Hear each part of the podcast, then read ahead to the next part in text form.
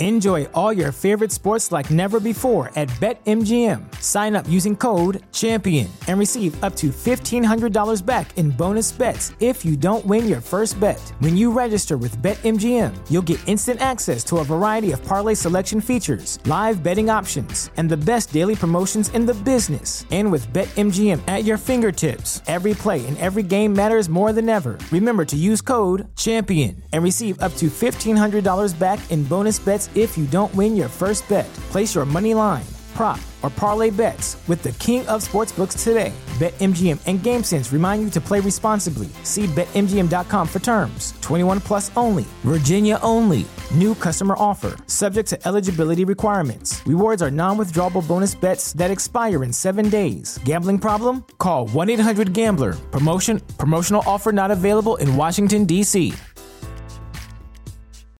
As humans, we're naturally driven by the search for better. But when it comes to hiring, the best way to search for a candidate isn't to search at all. Don't search, match with Indeed. When I was looking to hire someone, it was so slow and overwhelming. I wish I had used Indeed. If you need to hire, you need Indeed. Indeed is your matching and hiring platform with over 350 million global monthly visitors, according to Indeed data, and a matching engine that helps you find quality candidates fast. Ditch the busy work. Use Indeed for scheduling, screening, and messaging so you can connect with candidates faster. And Indeed doesn't just help you hire faster. 93% of employers agree Indeed delivers the highest quality matches compared to other job sites, according to a recent Indeed survey. And listeners of this show will get a $75 sponsored job credit to get your jobs more visibility at Indeed.com slash podcast. That's Indeed.com slash podcast. Terms and conditions apply.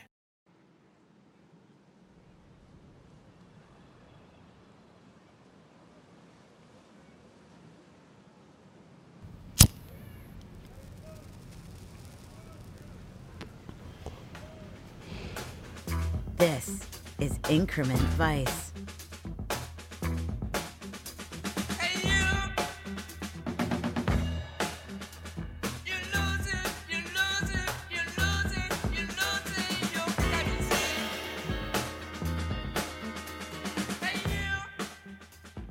The podcast that explores Paul Thomas Anderson's inherent vice, one scene at a time, with your host, Travis Woods.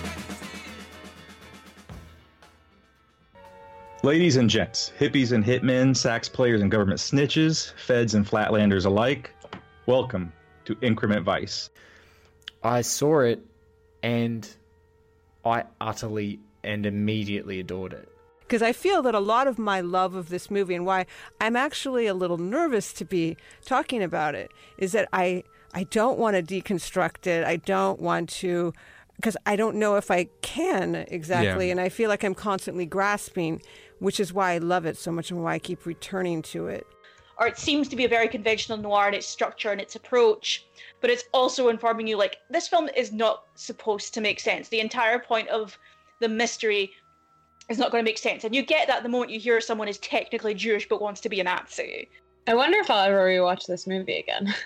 I guess you're watching it so many times. I'm sort of like, I wonder if it's going to need another five years with me. And it's something that you learn when you're crafting mysteries that a little bit of coincidence is okay. And in mm-hmm. fact, it, it suggests these great things at work. Yeah, when you live through that, when you live through an era where everybody's crazy, where it's all kind of crazy, how how do you stay sane? How what do you hold on to? What's your anchor? And I think decency is a really good answer. I think Doc is for him. That's the one gesture. one of the similarities between, say, a druggy movie or story and a hard-boiled detective story is the they're both about finding the interconnectedness of everything. The part of the reason I requested this scene is it's it's one of the moments in cinema from the last decade that has stayed with me the longest because I love I actually love chocolate covered bananas. I usually And I feel like we all have a suspicion that there's larger forces going on that we can't control, um, that are orchestrating things in a way that we can't even see. And I, I like that he kind of, again, oriented it in this sort of female gaze along with male gaze. I, I do like the way that those two things complement each other in the movie. But Brolin just really I think he really dug down like incredibly deep to give Mhm. this layered, very nuanced, very pathos driven performance. And for me, part of the appeal of Inherent Vice versus a movie like, say, Chinatown, which I also love. Um, but you know, Chinatown, the plotting is like a Swiss watch. I mean, Mhm. it, it very, it's very clear. There's a lot of, it's very complicated, but there's a lot of clarity to it. And I think they each have different appeals, and they're each equally valid. And I think part of the appeal of Chinatown is that it gives shape to life's mysteries and complexities. And I think part of the appeal of Inherent Vice is that it respects life's mysteries and complexities. He's sucking that banana down, man. Yeah, But, and I gotta uh, tell you, those those don't taste very good. Those bananas. I, I'm. You know what? I Bless my guest's when heart, I Mariah listened to that, yeah, Yeah. when I listened to that episode, I, I was really shocked at your your displeasure with the chocolate covered banana because I find the chocolate covered banana to be delicious, and that's not a sexual euphemism. I know where you're going. Okay. It's my. I think it's my favorite. So go ahead. It's the part where he's talking to Sortilege Oh and she's God, like you- touching his this is face. it, This is it. Oh, you're doing it. You're doing it. This and is my he's scene. waving the postcard and he's just like, I just feel like I have to help that guy. Like he just has this Oh man. and you're like, is that what the movie's about? I don't know what I just saw. Me neither. In fact, I don't even want to know.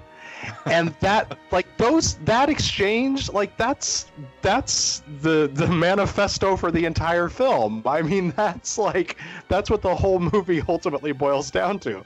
But then we all make it about other stuff because we need it to be about that. And it is about greed and it is about all these things. But it's like, I have found myself going into his movies being like, I can't wait for this to be about the textual subject matter that it never is. It and never, I and ever it's like at a certain point we have to stop asking it to be because I do think he finds these really interesting milieus and he soaks in them, but then he uses them to tell I think ultimately very simple stories that I think almost always are just about like all you need is love. Because with any opening weekend, you have the ads in your head, and you know the trailers obviously Yeah. are selling something different in this Yeah. movie. So it's you're like, oh, am I seeing Lebowski? Am I seeing something that's a little more, sure.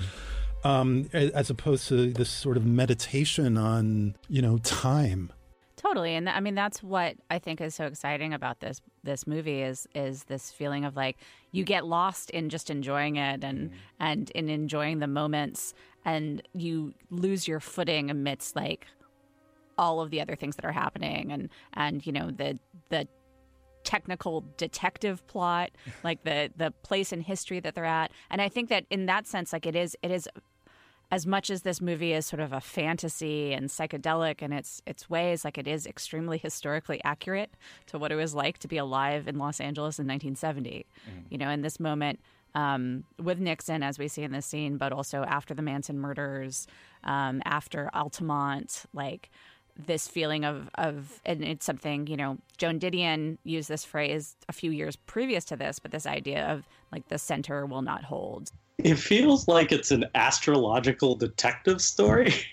it, it's this dreamy, like you know, she talks about everything being in a fog, in, hmm. in this sort of state. But it's like the movie kind of just wafts through itself. because then when I did interview Paul Thomas Anderson, and it was something I remember he's I heard him say multiple times when he was promoting the movie was that he, for him, he had this feeling of giggle and give in, of just like sort of like you're gonna get a little lost, you're not gonna totally get it, but like just give yourself over to it.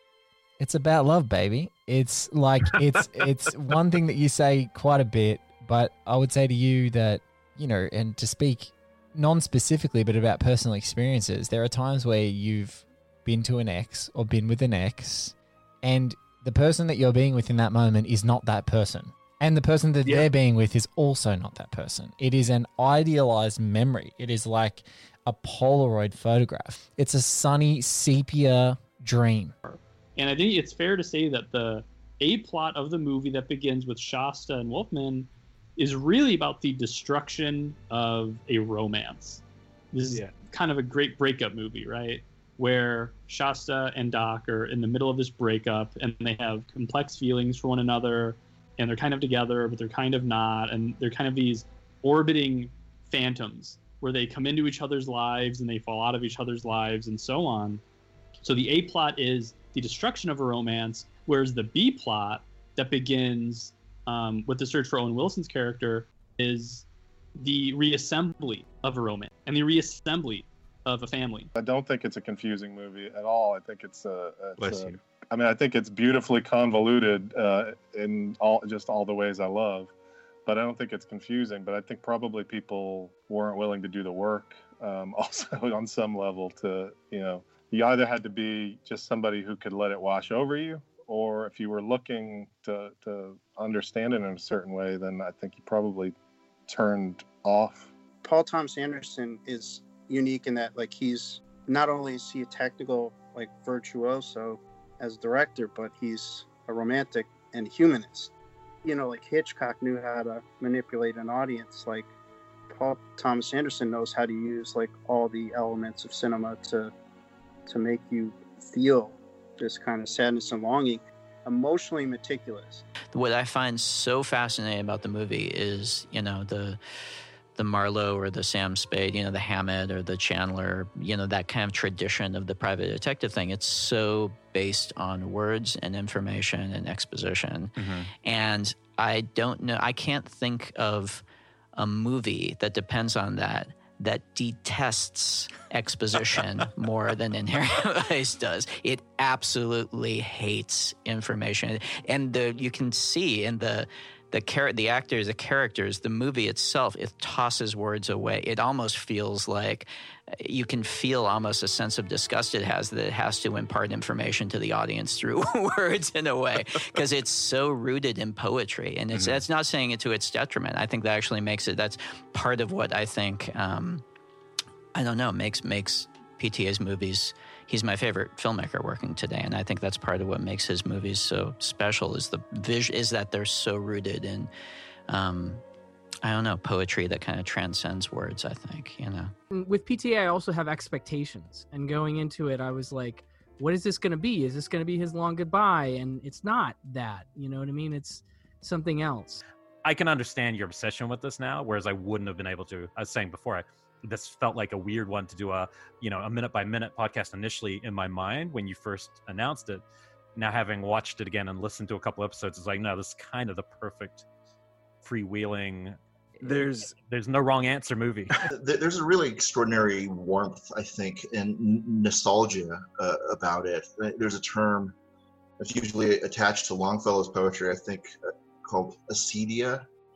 I, I, think it's acedia. It's, it's just this idea of sort of this grand romantic decay. And, and there's a sense in the film that it, it feels lurid. You know, there's something lush and sultry about it's it, it, it it feels like memories of the 70s in a, in a way just because i think a lot of the movies from that era feel like that but there's a there's there's a way that anderson seems to impart in this film especially a sense of real melancholy to the way that the film is shot. I, th- I mean, I think sort of like the way that we can talk about this film in the context of what's happening now isn't necessarily like, oh, Inherent Vice predicted all of this, but I think just that like when you are more engaged with the world around you, uh, I think that like the interpretations you can pull from any given well-made piece of art just become much more uh, complex and sometimes like scary in ways that aren't fun to deal with but I think that that's also like very necessary.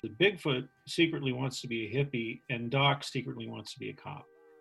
Doc is Doc is the closest you can be to being a cop without having the responsibilities of a cop and also the the ability to commit wanton unnecessary violence which which you know Bigfoot pretty much acknowledges like he wants to be a guy he wants to be the kind of cop that people talk about you know like when they talk when people sentimentalize police Mm-hmm. it, which is the guy who helps people who are in trouble and helps solve problems and finds people who are missing and stands up to powerful people on behalf of people who don't have any power. That's not really what the police do in this country. And Bigfoot represents what they actually do. That's another just there's so many not to diverge even further, but there's so many just little lines like that that he delivers so convincingly and so but also so like unintentionally hilariously like the conviction when he says motto panukeiki That's exactly and that's he's so mean too he's so like rude to the guy like and the guy is like yeah yeah i know like he comes in there and he does this all the fucking time he doesn't want it to be too stuffy. He wants to undercut the seriousness. He wants it to be playful. So it's not just with this specific movie. He decided I, I need to have, you know, the Zucker Abrahams, you know, airplane energy in the margins. It's I think that's something you can find running through his work. I was trying so hard to follow the plot that I I don't think I even really noticed the emotionality. Um, until I let go of the plot and then I access the emotionality. And then a few watches later, I could circle back around to the plot and connect it all. The film is, I mean, the film is basically a journey through a bunch of different subcultures, right? Yeah. All these little communities, each of which is kind of this its own subculture, its own ecosystem. And every time he goes into one of those places, it feels like he's going into something that's never going to change. I've been interested in, and this is just something that just interests me in general, um, in studying how desire curdles and how it Yeah. changes and how we lose it and how we hunger to kind of replay the same mix of lust and romance sometimes that you can't really capture. It's like that first high, man. I'm still trying to capture it, but it's not Yeah. happening. I mean, that becomes your model, though, that you that mm-hmm. you know to follow. Exactly. And I think that's what really captures me about this movie is its emotional bramble and how complicated it is in that way. that's what makes us doc it- when we watch it. Like that's one of the great tricks of it because he, so therefore we think she's she's sort of the center of this, uh, and and then when he realizes that she's not or is not the thing he's going to you know the scene we talk about is not the thing he's going to be able to do that's i mean that's great because it's sort of we're at that moment too well then what are we going to do By the way, is there is there a more 2020 question in this film than is there a swastika on that man's face with the answer being perhaps you should pay no attention to that man? So prescient. I actually see it as a as a really uh, uh, hazy Technicolor stoner infused uh, uh, Dante's Inferno. That he's going deeper and deeper into these circles until until here because you know you know it, it's it, he's you know going down to save uh, you know his love from this hell that she's willingly put herself in, just like people who sin. Who, you know, people who sin willingly send themselves into hell deeper and deeper. And so Doc is sort of playing that Dante role where he's got to keep going deeper and deeper, and every level is more bizarre and darker until we reach Adrian Prussia. what what's amazing about that scene, and I'm, I know you've done a whole episode dedicated to it, but like We can she keep just going back. We can go that, back. that that she just shows up. That he has he has created this mythos that he is like you're saying a, a rescuer, Yeah. somebody mm. who is searching and hunting. You don't not for a person, but for this idea that he has lost, and then she just walks in the door because that's what people do. They can just Yeah. walk through the door. They don't need you. They don't need you to find or seek or hunt. I wonder, you know, because the you know the sex scene that that happens not quick, not soon before this, or pretty soon before this, is perhaps a breaking point then for Doc to, um, because he realizes what you everything you just laid out that he was pushing Sha- uh, Shasta toward you know towards this damsel distress mode, and that that's kind of his you know she reckons that uh, there's a reckoning there in that scene Yeah. uh, from her, and so perhaps it does give him the motivation then in this scene to kind of um, do everything he does because it's the first time we see him actually act like somewhat of a detective. it starts with Shasta asking him to investigate her sex life.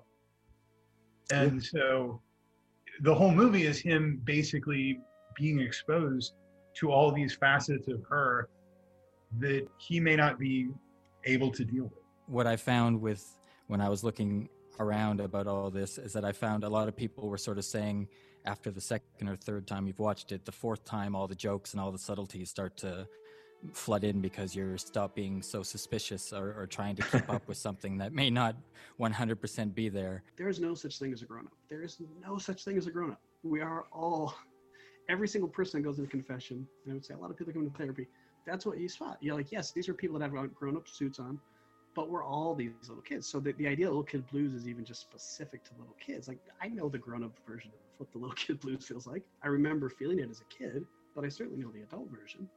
Um, and it's a very specific feeling that I don't even think there's a great word for, but we all know what it is. well, even more so in the dialogue exchange because you have like Joaquin like asking like, "So justice was done," and then you know you have our attorney Dr. Gonzo just fluffing his quote in the most sarcastic prick imaginable. Yes, justice was done. Yeah, sure. Doc is is an avatar of that idea of these characters who are constantly trying to assert their want for the world, their vision for the world, their nostalgia for the world upon a world that is crumbling like wet sand in front of them, which again really reasserts what a hauntingly sad film Inherent Vice can be, and not just the the Zucker brothers goofballery of the trailer and of some and, and some genuine moments in the film. Just a truly sad film about how the world will never comport to your need for, for what you need it to be that it is a it is truly a world ruled by inherent vice. And when you contextualize it by that you begin to see that all of pta's films the driving force the kind of the motor in all of them is the idea of an of a character versus the idea of inherent vice itself. And that that's the nuclear core kind of of a lot of his work. It's not just bad dads in the valley No, it's not just Bad Dads in the Valley, but Bad Dads in the Valley works for that because there's that kernel of uh, of guilt or regret or transgression that's kind of you know eating away at them from the inside. I mean, there's that line in Magnolia that certainly not underquoted in either the movie or in studies of Anderson, but you know we may be through with the past, but the past isn't through with us. And just like that, here we are at the end. One year, 45 episodes, a whole lot of talking. At the end of Thomas Pynchon's novel Inherent Vice, Doc finds himself alone in his car. No Shasta Fay to be found. Driving along PCH and lost in a fog of the kind of density that only comes with lungs full of THC and a heart full of sorrow. Doc's been here before, and he's wondering if there's any more to be found on what Clancy Charlock once called the boulevards of regret. In that ending, Pynchon wrote maybe then it would stay this way for days. Maybe he'd have to just keep driving down past Long Beach, down through Orange County, and San Diego, and across the border where nobody could tell anymore in the fog who was Mexican, who was Anglo, who was anybody. Then again, he might run out of gas before that happened, and to have to leave the caravan and pull over on the shoulder and wait for whatever would happen, for a forgotten joint to materialize in his pocket, for the CHP to come by and choose not to hassle him, for a restless blonde and a stingray to stop and offer him a ride, for the fog to burn off, and for something else this time, somehow, to be there instead. Whew!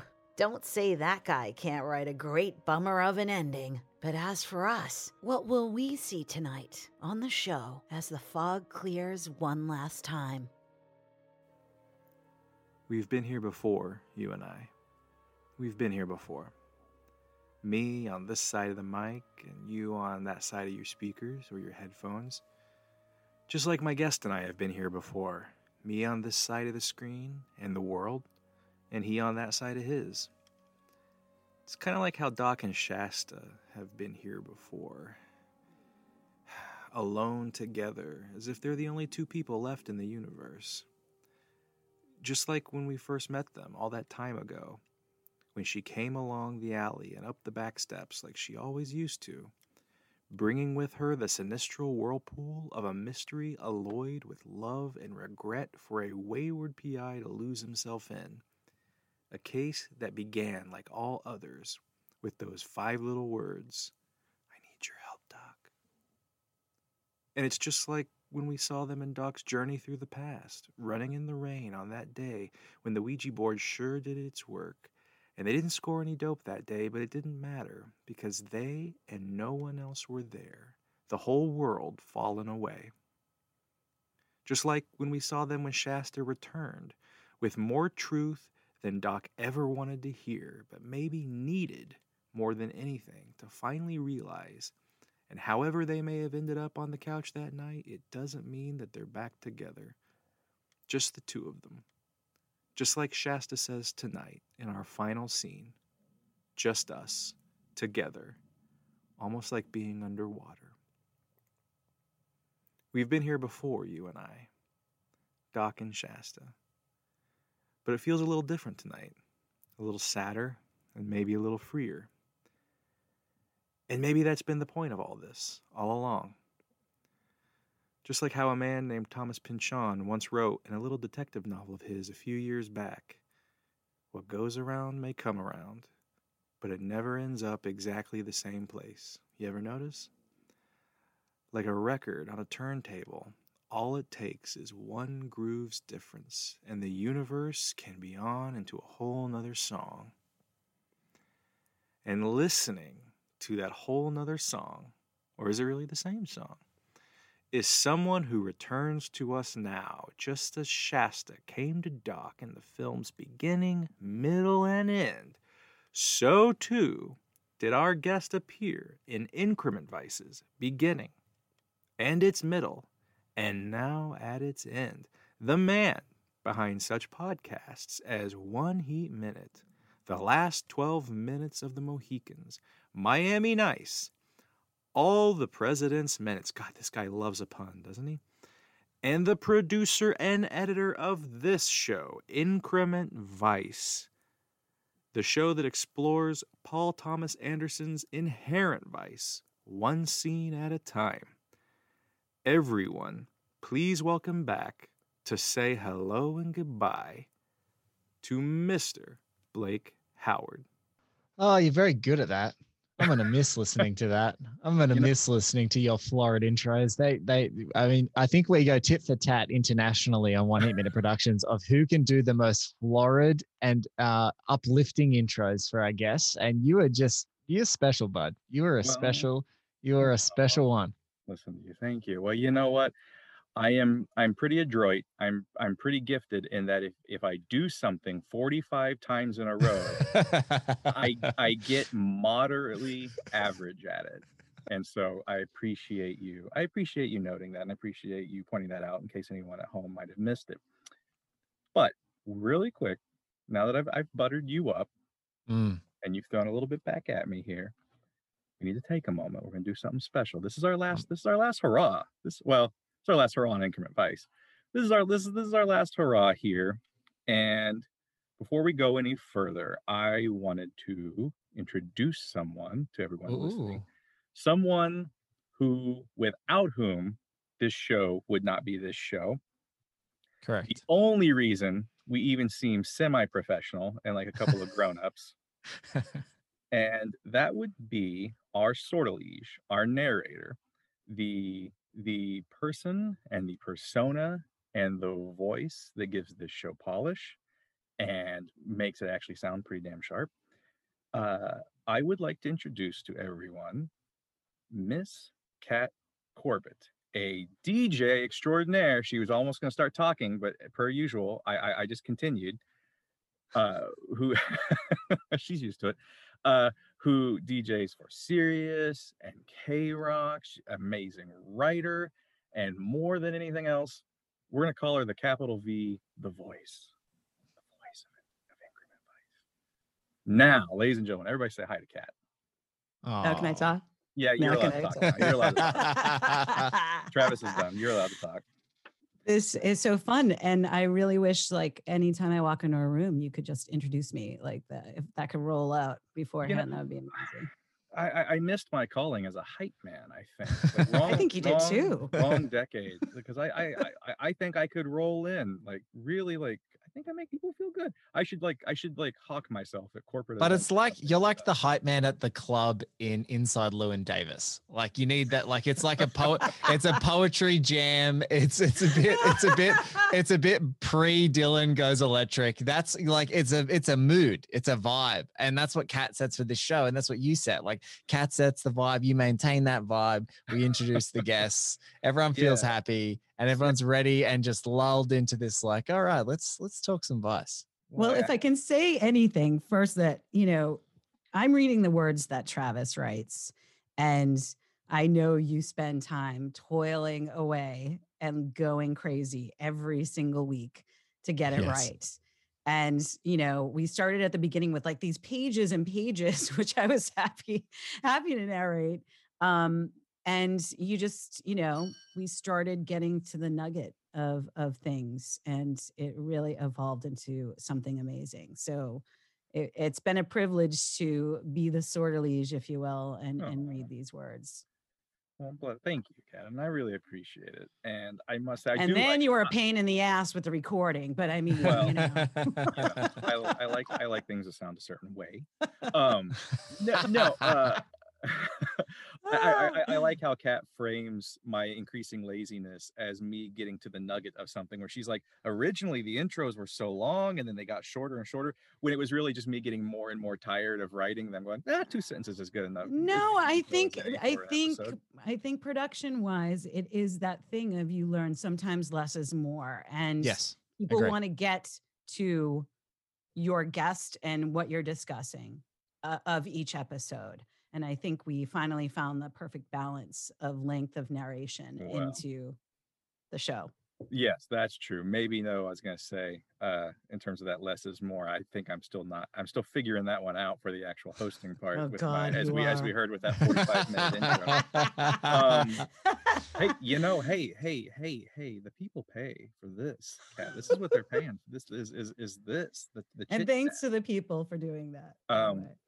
Uh but yeah i just i just wanted people to meet you and actually hear you for real and go yeah her her voice really is just that cool like the the, the that, this is Kat like she just has the voice She's got the voice.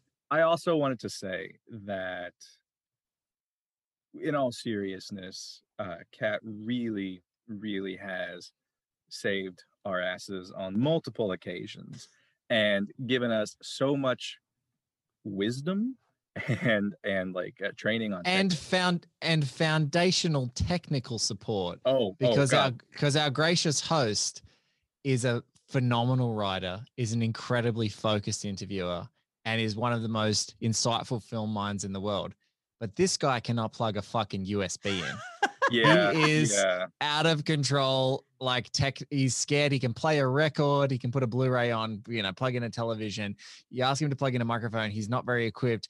Cat has been so amazing to help, like getting Trav technically proficient. And then, as a producer, we came up with this show. This is a little bit of behind the scenes.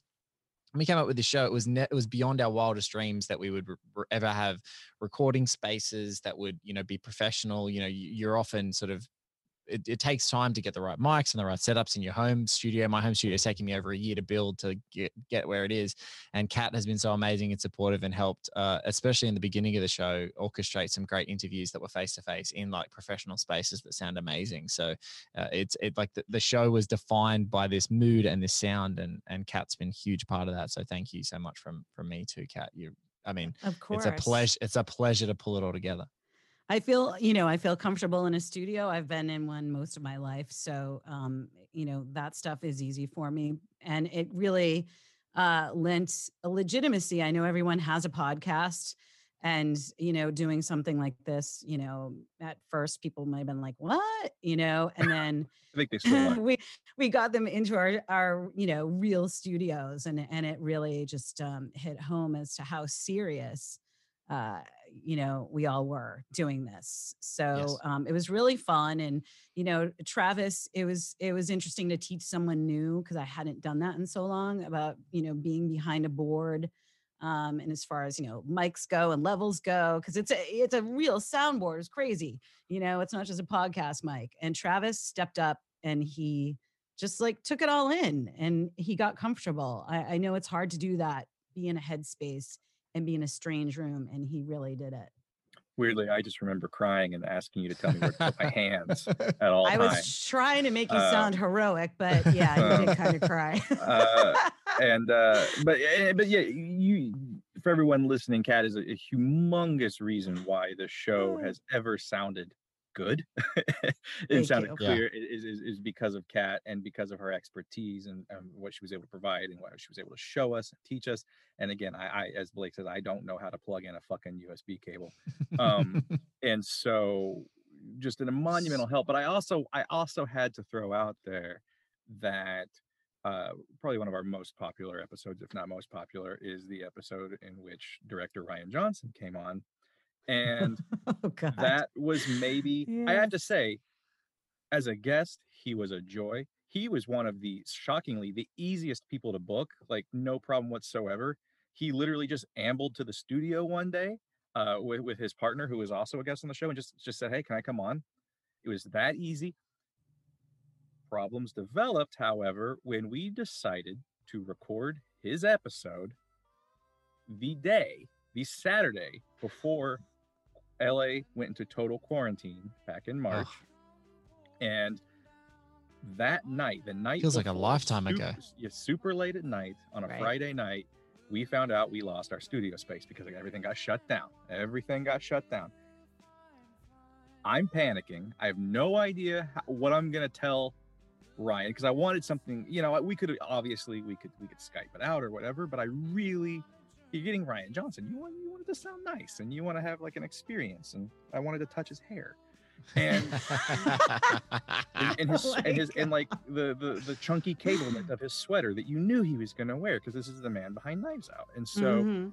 uh Kat at like literally with no time to prep whips out her cell cell phone and just starts making things happen and next thing you know saturday morning to speak to rian johnson about the scene in which doc and shasta run with neil young playing on the soundtrack kat booked us in the studio in which neil young recorded his very first solo record like that's that's that's where we did that on a on a very rainy and cold and weird Saturday morning.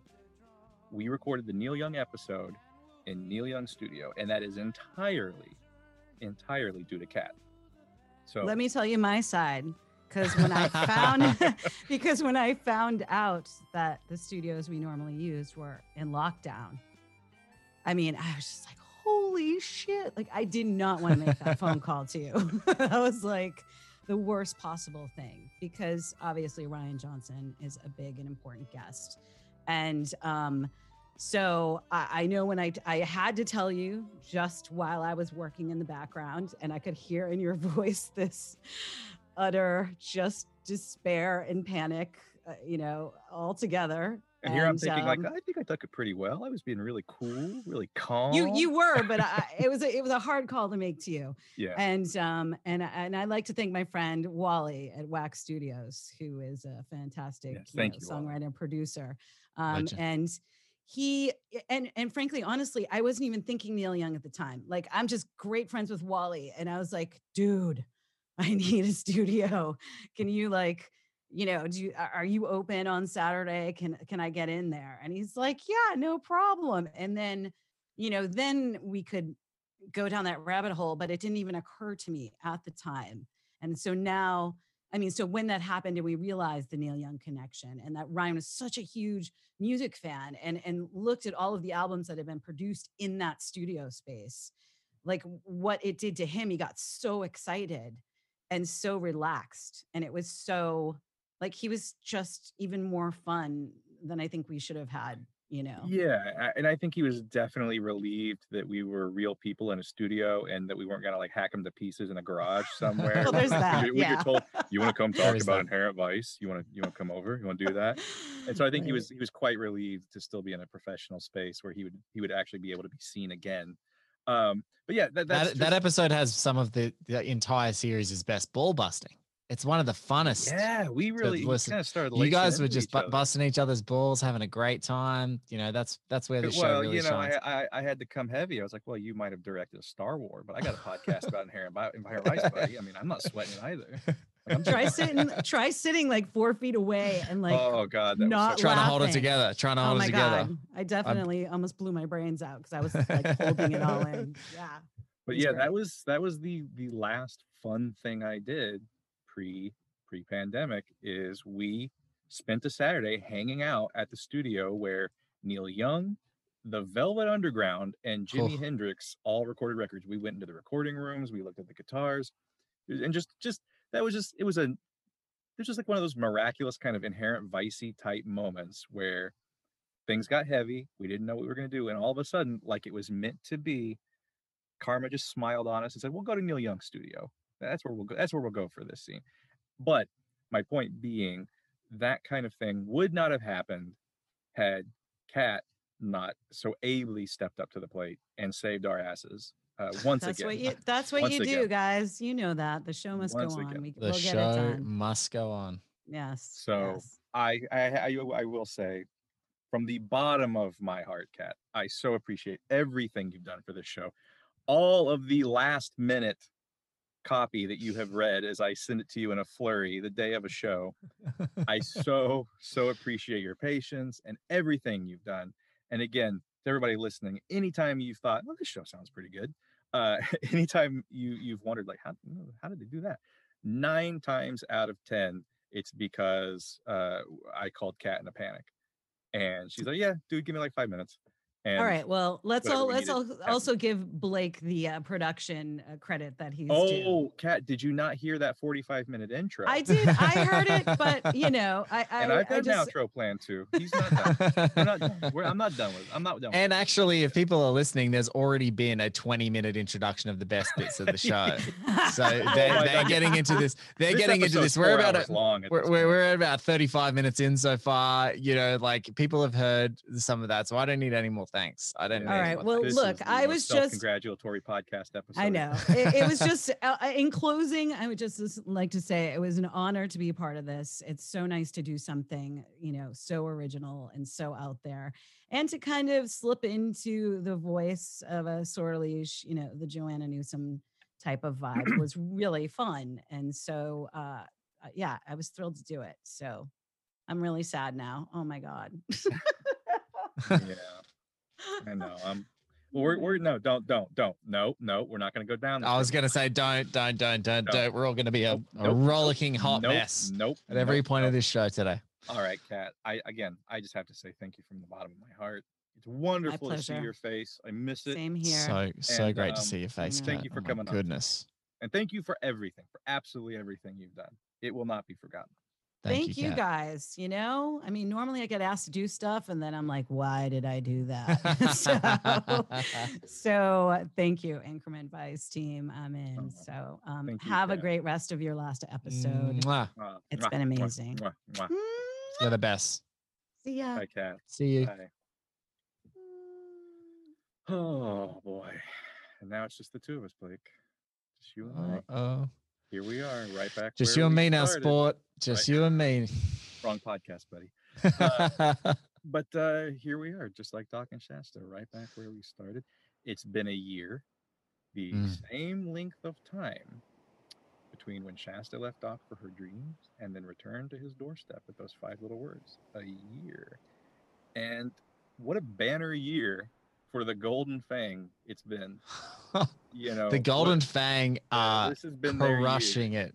Yeah, it's their this year. has been the Fangs year. Really has. You know, we were supposed to end this series, you and I, sitting on the shore of Manhattan Beach, recording with a few drinks and joints and the sound of the waves in the background. That was the initial idea. It's like, hey, well we'll the original plan. on the beach, you and me, uh, because you were going to come out to LA and hang.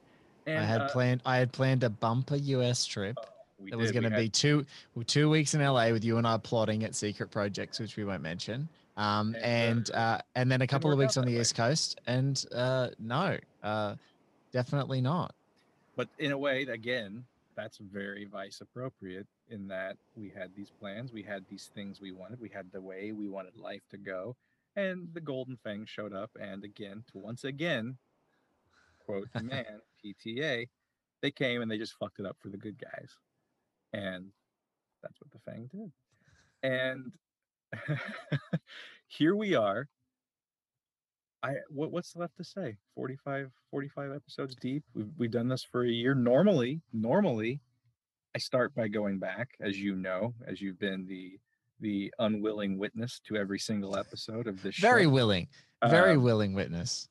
We- normally I go back to a guest's first time with Inherent Vice, but we've already Mhm. gone back to your first time with this movie. We've gone Mhm. back to your first. We did that on your first time with this podcast. So instead, we're going to get an update. We're going to get an update from you Mm. now that we're here at the film's epilogue and we're cruising down PCH in that cotton candy fog.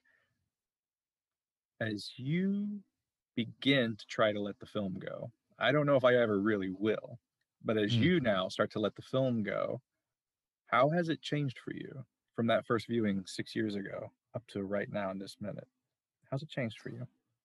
Oh, it's it's completely it's it's so enriched by literally every conversation. And it doesn't happen to me where I go and watch the whole film again. But I, you know, even as even as recent as the episode with you and Adam, there was a synchronicity in the scene and then a synchronicity in your last dialogue together where you guys were both kind of doing these beautiful like interconnected points. And then i would go back and i i literally watched that scene where doc and bigfoot confront one another for the last time. I watched it like 25 times. Um i think what like because i just kept Who you, watching me? I, I I watched it so many times again because I just was I was marveling at the depth of these things. And and and even CJ as one of our last guests on the show too. He, he mentioned like you know the fourth time being the magic time like, there's Yeah. a magic sweet spot where you the movie's not trying to trick you anymore so you can kind of relax into its vibe. And I would just say that it is just this effortlessly rich thing you know? So what I kept seeing in this is a confidence and a competence from a filmmaker and a mastery of of basically effortlessness that I couldn't have fathomed. Like the first time I'm like, this is my kind of movie, you know, this is my kind of scene. Like I'm I, I'm in. I I loved it. It's definitely something that always enraptured me enough to like when it was on in any way, shape, or form, I would watch the whole thing. Um, but you know, my most recent whole viewing, like I was away with my my family. I I was watching it with my wife, and I you know, I was trying to do other things. I put this on much in the same way as I do all of my favorite films because I'm like, I love this. I want it to be the white noise of all the things I was doing. And what what what I was completely wrong at is that that's a trapdoor. You put it on and you stop doing the chores, you stop doing the things, the Yep. tinkering around the Yeah, space you need to do same. and you just sit down and start watching the movie again. Um, and so, yeah, I that's how it's different. And I think for everyone who's been listening along to this show, and we've got so many incredible supportive fans, and I've received so much incredible, you know, me. I know it must be overwhelming for you, but almost every other podcast that I, uh, you know, do, and I'm on a lot. Um, a lot of everyone mentions Inherent Vice. Everyone mentions it, and um, they, uh, they, they, it holds a special place for them. And we've had such phenomenal. I mean, both of our current shows at the moment, are President's Men and Inherent Vice. I just look at the rosters and I'm completely staggered every time. Um, and yeah, that that's how it's changed for me, Trav. It's it's grown in my conceptions. It's grown as a piece of work, and I think that it's really helped me sort of understand about there are some works that are i guess what you would call like classical masterworks where you they're they're pretty flashy you know like the, the flashiest of all like citizen kane like it's flashy as all hell right? Like formalist as a formalist work as a as a statement as performance as you know every every conceivable metric you would say that movie you know excels but it's it's it's you know it it kind of insists that it is doing those things. And this is a much more like it's it's a work that almost like glacially consumes you and i found that so much and now when i watch it i feel like i immediately i'm tipping myself into its portal. It has me.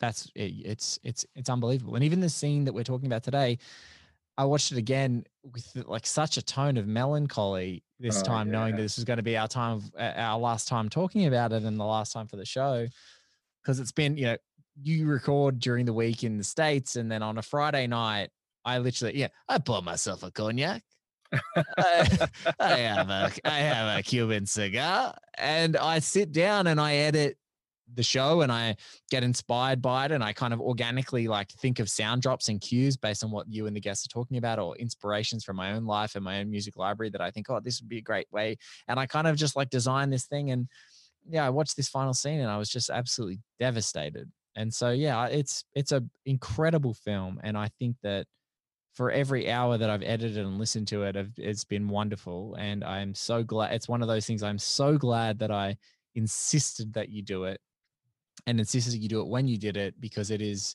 a, a phenomenal document of this film, a phenomenal document of this time. And um, yeah, I just, it's, it's been a joy. Well, thank you, buddy. And uh, couple things really quickly, little bits of housekeeping. That very, very wonderful response. And The first would be yes, Citizen Kane. I've read on film Twitter that that's supposed to be a good movie. I will check it out. Check it out. Um, I will, yeah. Uh, it- it- also, too, I, I- you know, you were talking about you know editing and dropping in audio bits and things like that. Just in case, just just also in case people did not know, Blake does all of that. Any any audio cutting, any any drops you hear, sound effects. Whenever I say Vincent Indelicato, that horn you heard, yeah, that horn you just heard, that's Blake popping that in because he loves when I mention Vincent Indelicato, a character who never shows up in the film, but I spend an inordinate amount of time thinking about. But just just lest anyone think that I actually do any real work for this show, as you tonight, it's literally all Blake and all Kat, and then I No. just show up and jib jab for like two hours to some some poor guest who no. agreed to come on and talk about this movie. completely wrong. What Travis is completely lying about is that he's one of the most fastidiously and crazily prepared podcast hosts you've ever seen in your life. That's why he sounds so great on One Heat Minute. That's why we developed a great friendship. That's why I entrusted him with what was the almost pinnacle minute of the entire show. You know, he was the lead in batter to Michael Mann only a few episodes later on One Heat Minute. So hence why I knew that he would be phenomenal for this show. Travis prepares with an inch of its life and basically you know where he says that he has writer's block for other projects he's essentially written an entire essay on every problem i would love to see his raw notepads of like every single scene that he's probably written an essay on to make sure that he's he's kind of done that as well as preparing really rigorously for each guest. Sometimes people who've written entire books that he's read in preparation for the show before it and slept not very much to do so. So i just get like i said i'm you know i'm i'm mr marvin Schwartz. And I just come in here and I just enjoy my time. Um, and uh, you know, if I could, if I could open the studio door and have and actually have a cigar, and in fact, a few times through the journey, I have had a cigar after editing an episode as opposed to during. But yeah, I definitely sit here with a cheeky, uh, you know, spiced uh, rum beverage often, and um, and you know, and uh, and I edit the episodes, and and Travis is so prepared that it's just easy for me to kind of do do these great cuts and and have and have a really good time bringing the whole mood together. And Kat's voice is like she's our, you know, she's the aperitif that everyone sort of gets in the mood for, and then we just, you know, here's the main meal that that comes out. I love that we're just gonna spend this whole episode talking about how great we all are. Yes, it's it's it's time. It's time. I'm in. You know, it's time. but okay, you know what? We're actually we are gonna we're, we're actually gonna talk about Inherent Vice a little bit. Let's Uh, do that. You know, that's where you land with the movie now, and I was really thinking about it. You know, I, I was I sat down to watch the final scene last night, and instead I just I hit play and I watched the thing from top to bottom. I just decided, you know, last time around I'll just watch the movie as a whole, even Mhm. though I do that quite often anyway. Um, I decided I'll do it one more time just to lead into our scene. And you know, I began I began this show with a kind of twin thesis uh, that a not only is it not the inexplicable mess that so many people have disregarded it as, it's Mm. actually a goddamn masterpiece. Yes. And B, and B, now brace yourself, babies, because I know you've heard this so many times before. But once more into the breach, dear friends, we're going to do this together. My argument that for Pynchon, Inherent Vice, the book, was a look back over his shoulder from the time of its publication in 2009 back those halcyon, sun-hammered days of SoCal in 1970, a time and a place in which our reclusive author lived and was roughly the same age as Doc. He did so in order to examine the broken promise of a hopeful generation. This this schismal moment when everything in the American fate seemed to sour, and the sweet heady period that apexed with the summer of love slowly sloughed into this bloody and despondent winter of never-ending discontent. And Pynchon achieved this look back through Doc's interactions and interrogations with all the similarly lost souls of the time, all while using Doc's painful heartbreak and longing for his beloved ex-old as this subtextual metaphor for Pynchon's own soul-stung search for meaning. But but the miracle of the movie, the miracle of the movie to me, and this was my my big thesis, is that for Anderson, for Paul Thomas Anderson, the crucial resonance of Inherent Vice, it's not the failed hopes of the free love years, but rather Pynchon's background metaphor of lost love. And the director, PTA's extraordinarily grandiose romanticism. It inverts the thematic structure of the story of the novel so that subtext is made text. And Doc's Odyssey becomes that of a man sifting through the clues at the murder scene of a wayward generation to relocate the love of a woman he has lost. The book might be a lament for the 1960s, but as we have said so many times before, and I'm going to say one more time tonight, the movie, it's about love, baby. Yes. It's about love. That's what this movie is. And it uses the the subtext of a broken-hearted man crumbling beneath the weight of a of a lost woman or uh, and his relationship with her that becomes that doesn't that's not subtext in this movie. It, it inverts it. Now that that that that and everyone's heard that. Everyone's heard me say that. That sorry i just had to do it one more time. That is why i wanted to do the show. I wanted to make that argument for people who had not given the film a chance and just for people who actually agree and like the movie and wanted to hear that there was one other psycho out there that loved the movie as much as they do wanted to give them a panel to listen to.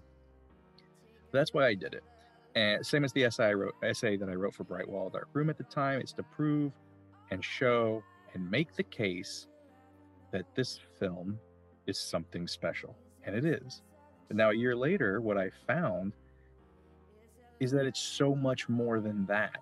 That hmm. argument now, I, I go back and I, I think about that argument, that that that big uh, monolithic monologue that I just gave just now, and it seems so naive and it seems kind of black and white and not as interesting to me anymore. Because the movie is so much more than that and that's that's what i've come to learn. It's not just about loving someone so goddamn much that it cracks your heart although it's part of it. It's about time and how time goes bad and how it can let the inherent vice curdle the inherent vice of life curdle all that time touches, whether it's a love of a person or a life or a country. It's about good and evil and how, at best, there can only be a draw between the two. And how it's about how those golden hued forces of evil, when given enough power, can be like a plague loosed upon the world a plague of pain and sickness and bad cops and corrupt presidents making that world a place where the only certainty is that you can never insure against it a world of inherent vice. And it's a movie about how, despite all of that, despite knowing to a certainty that you will lose, that as of all people, Bigfoot Bjornsen himself says, sometimes it's just about doing the right thing. That's what inherent vice is about to me now no matter what, no matter the cost, that while this weary world may prevent our happiness, it may prevent our dreams from coming true, it doesn't prevent you from doing one good thing as long as you're willing to try. And my God, that's it, it's so much more than those things too. But it that's that's what the movie is to me. And that's for me, that's been the journey. Is like me starting with my argument. Oh, it's about love. It's about a it's about a boy and a girl and how they need to get back together. And slowly but surely, it became as as as cheesy as this sounds, it became a movie about everything. And I think, Yeah. it- despite their length, despite the length of the other films in his oeuvre, I think it is PTA's only film that is genuinely about everything. This is a movie Yes. about what it is to be alive. And that, I didn't know it at the time. That is why I love Inherent Vice. Yeah, I think two two things. I'm going to quote a poet by the name of Shane Black. Uh, Nobody likes you. Everyone hates you. You're going to lose. Smile, you fuck. Is it very every much morning. Say it is- every is- morning in the mirror. is a mantra that this movie lives by. But also, it's like sometimes the you know you called it like a schism, like that that schism of time and the time that we're in, just talks about you know the Enjoy all your favorite sports like never before at BetMGM. Sign up using code CHAMPION and receive up to $1,500 back in bonus bets if you don't win your first bet. When you register with BetMGM, you'll get instant access to a variety of parlay selection features, live betting options, and the best daily promotions in the business. And with BetMGM at your fingertips, every play and every game matters more than ever. Remember to use code CHAMPION and receive up to $1,500 back in bonus bets if you don't win your first bet. Place your money line, prop, or parlay bets with the king of sportsbooks today. BetMGM and GameSense remind you to play responsibly. See BetMGM.com for terms. 21 plus only, Virginia only. New customer offer, subject to eligibility requirements. Rewards are non withdrawable bonus bets that expire in seven days. Gambling problem? Call 1 800 Gambler. Promotion, promotional offer not available in Washington, D.C. As humans, we're naturally driven by the search for better. But when it comes to hiring, the best way to search for a candidate isn't to search at all. Don't search, match with Indeed. When I was looking to hire someone, it was so slow and overwhelming. I wish I had used Indeed. If you need to hire, you need Indeed. Indeed is your matching and hiring platform with over 350 million global monthly visitors, according to Indeed data, and a matching engine that helps you find quality candidates fast. Ditch the busy work. Use Indeed for scheduling, screening, and messaging so you can connect with candidates faster. And Indeed doesn't just help you hire faster. 93% of employers agree Indeed delivers the highest quality matches compared to other job sites, according to a recent Indeed survey. And listeners of this show will get a $75 sponsored job credit to get your jobs more visibility at Indeed.com slash podcast. That's Indeed.com slash podcast. Terms and conditions apply it, it's it's the same thing that Robert Towne talked about with Chinatown. You know, it's the Chinatown state of mind. It's that the world is corrupt, and you only have to sort of. It's not. There's no excavation uh, required to see this subterranean world that these bad things are happening. And that's kind of the laughable thing, even five years ago when this movie came out, of like, isn't this a funny, paranoid little thing where all of these Golden Fang activities are happening so blatantly right out there in the open? And I think that that's the beauty of both Chinatown and, and, and movies like Inherent Vice. It's like the, the, inherent corruption of the world and these and these forces and the choice for you to face into them by just doing one good thing at a time um, has never been more powerful and potent and resonant than right now.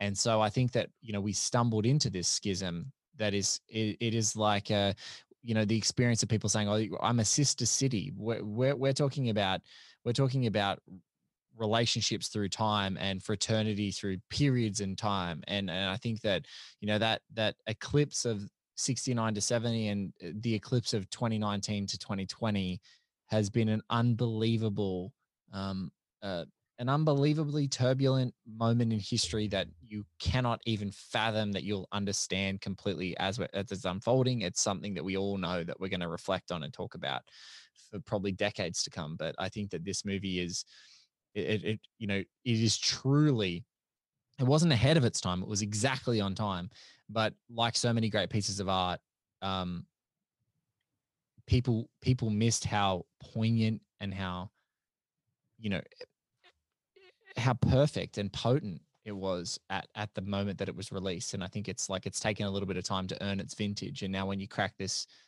great bottle open or you roll this particular brand of weed into a, a ginormous spliff to smoke on it and to toke it it's it's it's magnificent yeah, I mean, it's kind of a drag that uh, democracy has to be brought to its knees for a lot of people to recognize, oh shit, this movie's onto something. But yeah, like you said, you know, you said it wasn't ahead of its time; it's just of its time. And I think you know that's been a thread that has been weaving its way through this podcast, certainly since uh, this summer, uh, which and this feels like ten years ago, but this summer when there was rioting across the country, and certainly in my city of Los Angeles, and I remember I can't, you know, I can't remember the the first guest who said this, so my apologies if I'm attributing it to the wrong person. Um, but our good friend Anna, who came on for the episode in which Doc and company get pulled over by a shaky LAPD cop, you know, one of the things we talked about is it's not that Pynchon is so brilliant that he could predict what life would be like 50 years in the future from 1970 to 1920 and, and replicate that, and that he could or that, that not that he wrote this in 1970, but like even in 2009, that he could predict where we would be in 2020. It's that the, his genius is the recognition that no, it's just that nothing's changed. Yes. That that that uh, essentially at its core, America is the same very ill mindset and country that it was in 1970 and he he was able to recognize that and incorporate that into this novel. So the reason that this novel uh, and, and the reason that this film the reason that they feel so resonant now is not because they were made relatively recently the novel in 20, uh, 2009 and the the film in 2014 it's that it just doesn't change and that is one of the uh, that is one of the the major elements that i don't think the either the film or the book gets credit for is how life is like a record it keeps just spinning around to the same place again and all the most that you can hope for is that maybe it, it skips into a different groove and things get a little better each time out but that for the most part things keep coming back around to the same place again just like doc and shasta we keep seeing them in the same ways alone together just like you and i once again here we are Here we beginning are. middle and end of this podcast staring at each other talking about a movie and that that idea is just that's just again we're talking about no surprise we're talking about why inherent vice is good on an inherent vice podcast that is one of the many marvels of this film that you know i think was so so unheralded and unrecognized when it came out and people were either like "Eh, it's kind of funny but not as funny as it should be or holy shit this is a really depressing movie and that is the saddest sex scene i've ever seen in my life. I don't understand what this is. And then there was the 1% of people like you and i that were like my god the veil has been pulled from my eyes and i'm seeing god. The thing that was so missed though is is that idea of how how neatly and accurately and sadly it captures what life can be at any time hmm. period 1970 hmm. 2020 2009 2040 doesn't matter.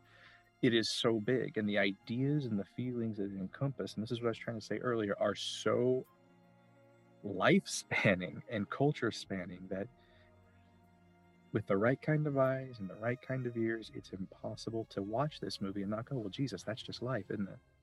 That's exactly Yeah. what it is. And it's, it, it's, the quandary of the American experience, right? Like, I, I think that that's what I get to say as an outsider is, you know, um, funnily enough, a filmmaker who is nothing like PTA, but um, uh, nonetheless sort of infamous for his own little oeuvre of films, Sam Peckinpah, who I know you admire as well.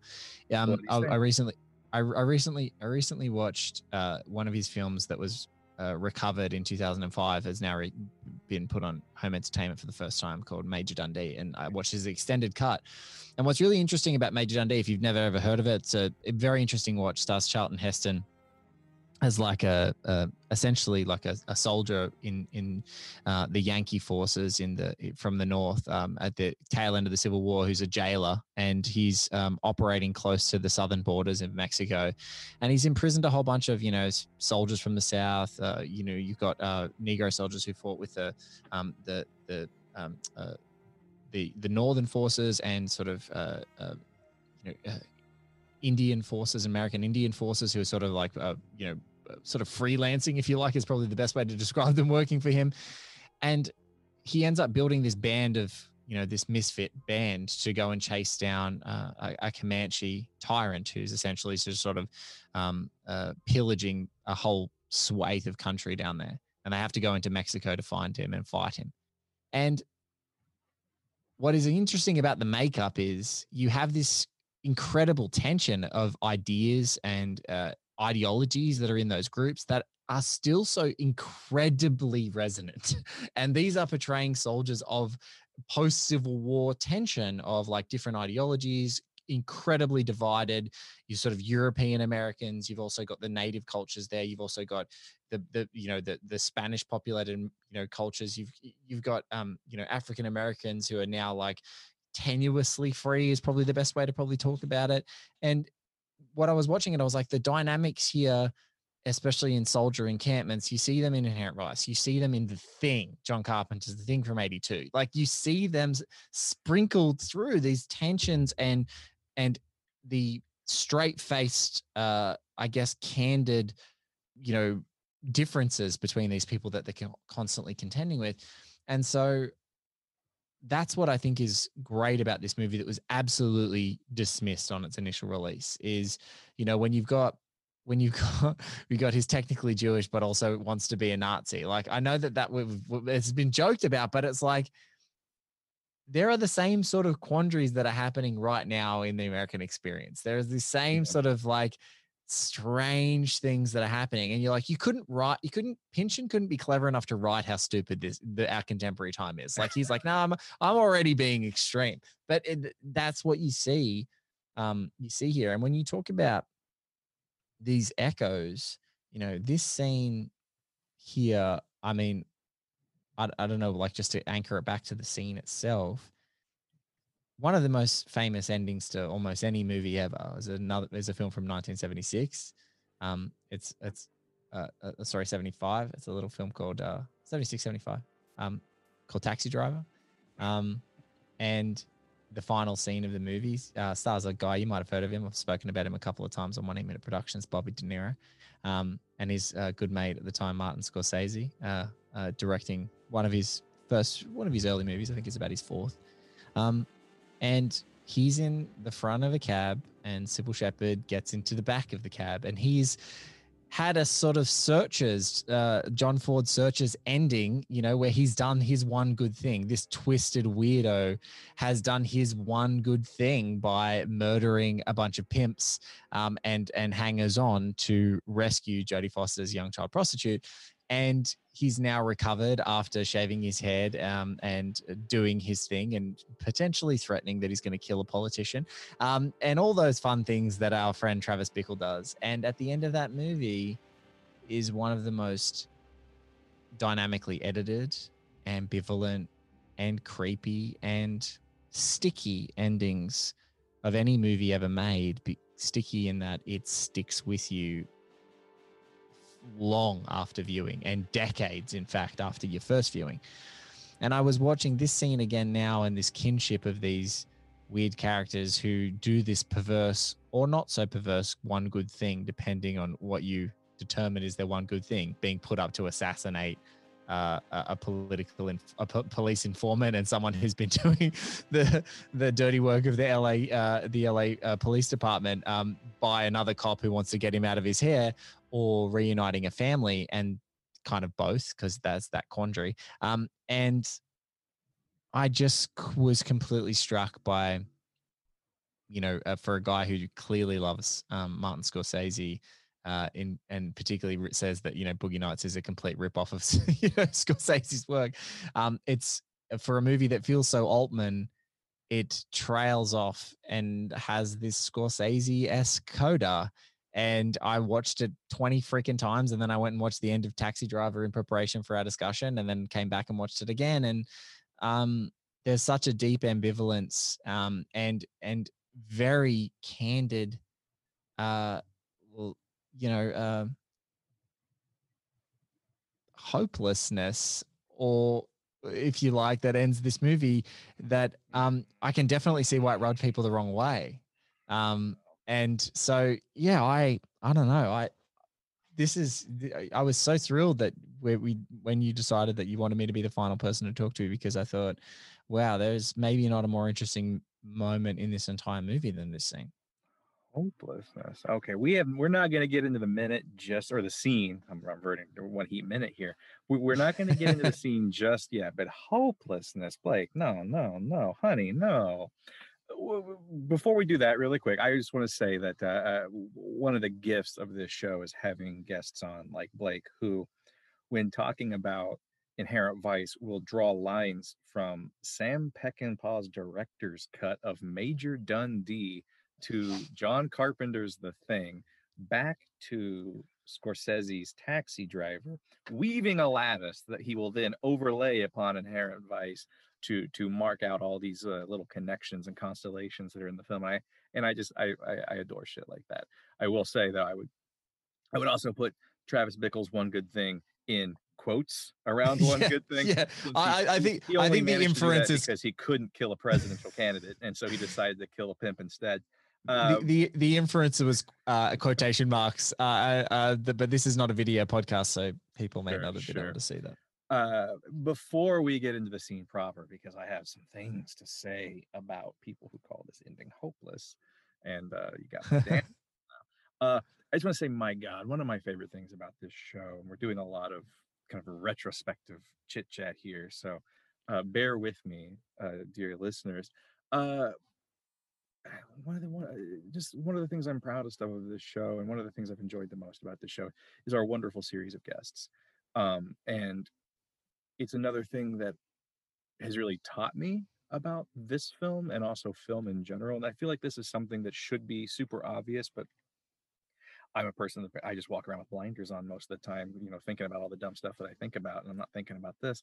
Um, is that um, our guests have provided an Ugh. unexpected and unintended bit of magic for me that I, I I did not see coming when I started the show, and it never occurred to me that it would happen. And it's it's that they would not only come with their own interpretations, but their interpretations would open up my own and would challenge my own and change my own and strengthen my own. Just as Doc basically spends the film in this very Joan Didion-esque, we tell ourselves stories in order to live style conversations with the lost souls of 1970. So too have I sat here with guests some 50 years later, and we've told ourselves stories and interpretations in order to live through this rotten and terrifying year. Stories and interpretations about inherent vice. And sometimes we throw them far afield to things like Major Dundee or The Thing or The Taxi Driver. And I'm sitting here waiting excitedly to see how are they going to connect this? How are they going to make make this a, a cohesive thought that I'm going to take with me the next time I watch this film that I adore? And how it's going to change how I watch this film that I adore. You, me, all these guests, to quote uh, to quote Bodhi from Point Break, we've shared time.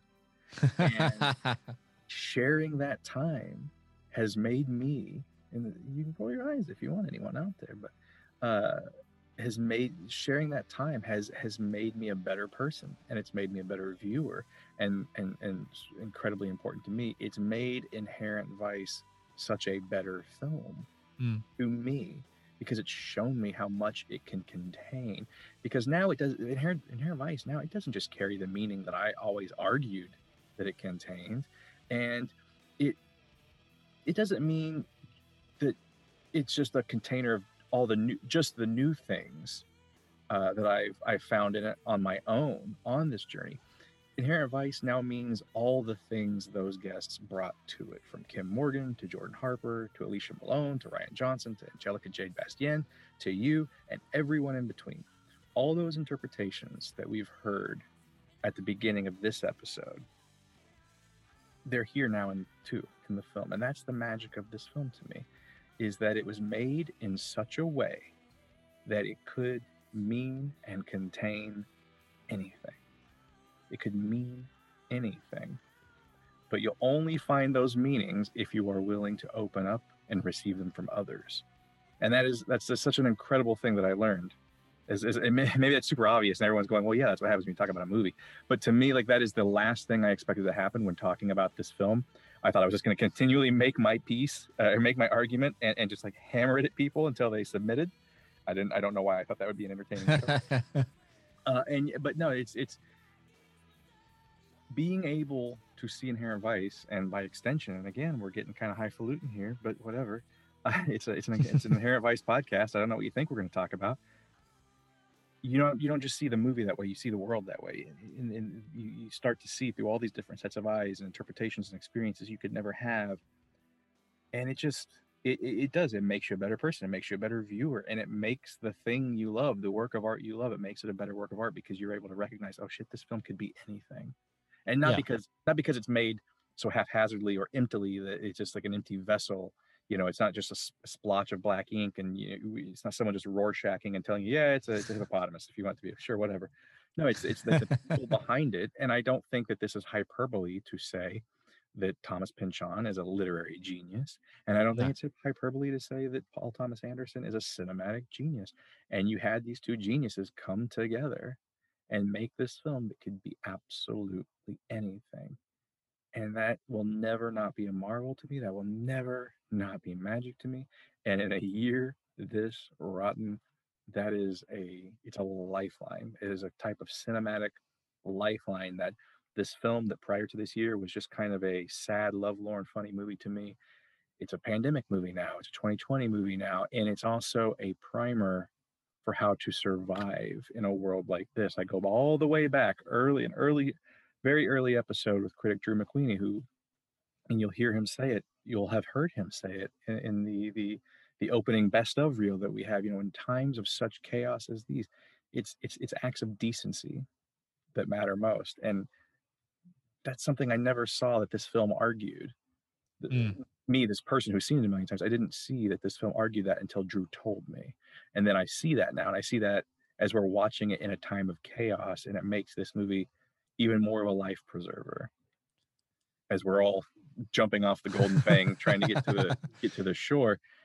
It just makes this movie such a life preserver and man that's just magic. I keep using that word but what's what's better than that it's it's it's, magic and i and i and i love each and every one of our guests for for doing that and for showing me that whether they intended to or not Well, Trav, it's it's part of you know, it's part of a lesson. I think that lessons can be learned and they can be lived. And I think if at the end of one heat minute, if I told anyone anything, it's like I got to see my favorite film one minute at a time through the lenses of some of the most incredible people in the world. And I learned so much and I feel enriched by that. And I think that I could have told you that at the beginning of this project that you would feel enriched by it and you wanted to, you know, pick the great guests and you'll be challenged by their opinions of the movie and you want to have people who love or loathe this movie as part of this experience because that's what you want. You want to enrich your your eyes and enrich the film.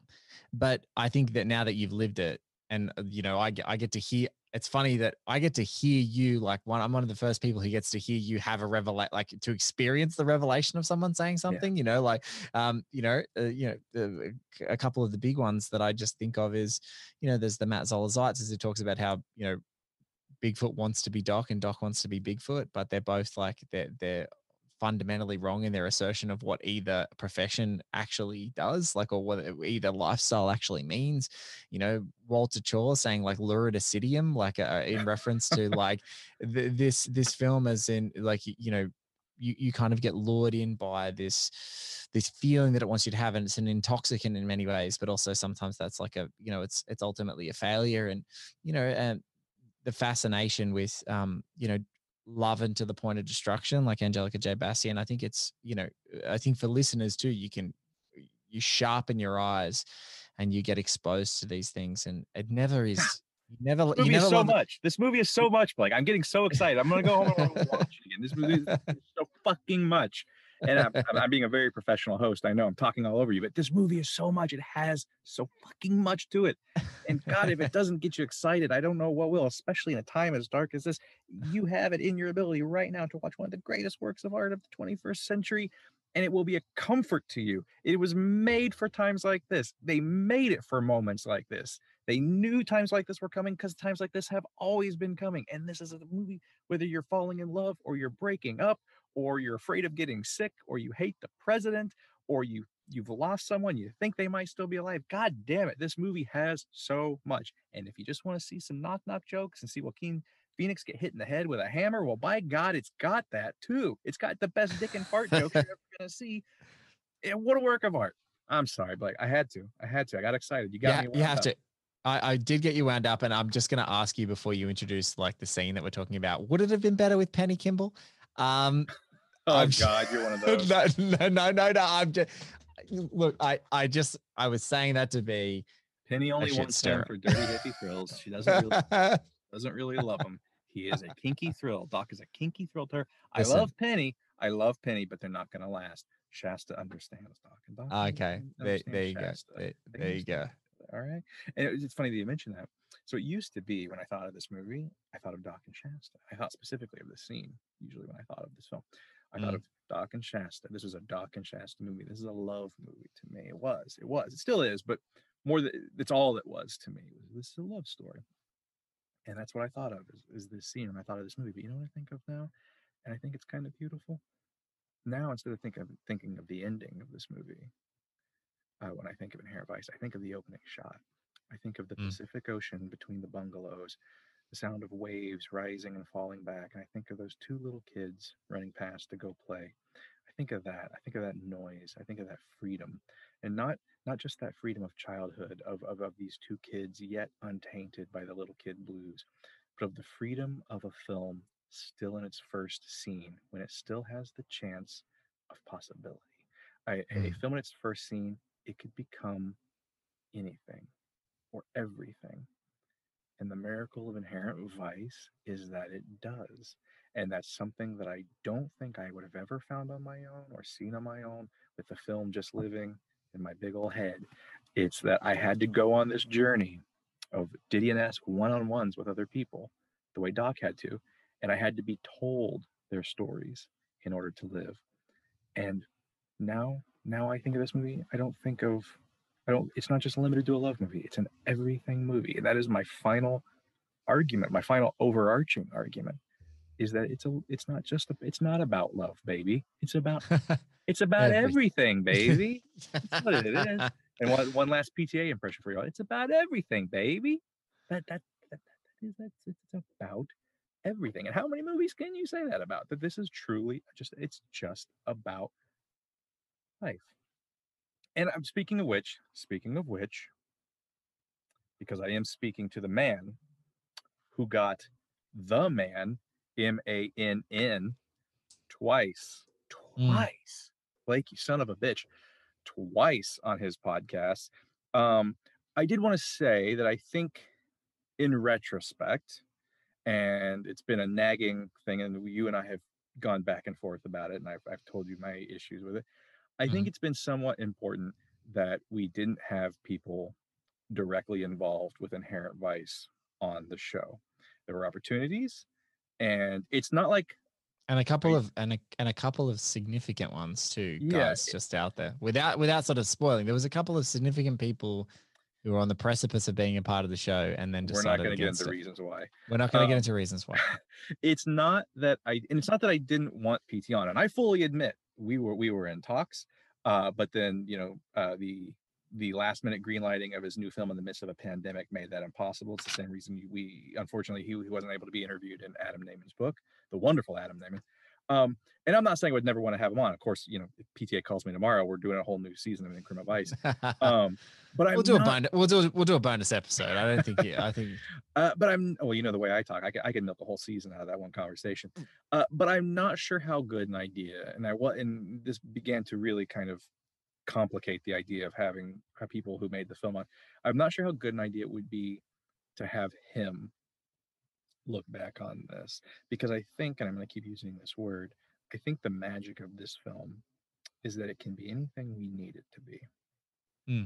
and to be told exactly what it is well that just kind of kills it in a way. Or if i if i if i were to say some well of jo- those- jordan jordan rap put i think it was jordan rap or um one of the uh one of the new bev boys were talking about th- this is like when i first wondered about your obsession about this movie i wasn't able to appreciate Yeah, it. it's Elric just at from, face uh, value elric Podcast. elric yeah elric. He said something to the effect of and people would have heard it in the opening is like but this isn't like anything's possible movie. Like you you can ta- anything's possible and anything can be argued and i think that that's kind of the beauty of it and the and even for folks who listen to michael mann and myself talk at the end of one heat minute i- wanted to talk about his experiences but i didn't think ever that he would be prescriptive about the exact meaning of the movie because the movie had meant so much before you know so exactly eh, the but- mo- it, it- it's it's you, you know eh, being told with PTA you know where he's like it's about love baby well actually no it's not like I mean it's not I think we can you definitively imagine- say you imagine the blood draining from my face, the horror if I said, This is what this movie means to me and it saved me.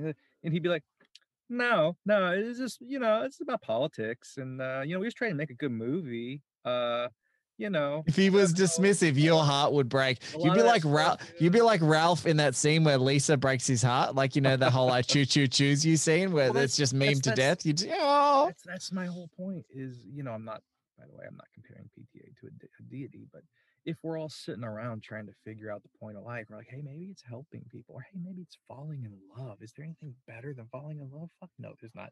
Maybe it's this, maybe it's that. And then God were to show up and go, no, no, it's not about any of those things. It's about toiling and, un- and um, nigh unbearable agony of a purgatorial existence and then dying with no meaning. That's why I made this thing for shits and giggles. Love, no. See, you don't want to hear that because then it ruins what's so important to you. And so I think in a way, what has made this show special is it's it's all been on the audience side, whether that audience is it, it- whether it's writers, whether it's directors, whether it's critics, whether it's uh, cultural commentators, whether it's other podcasters.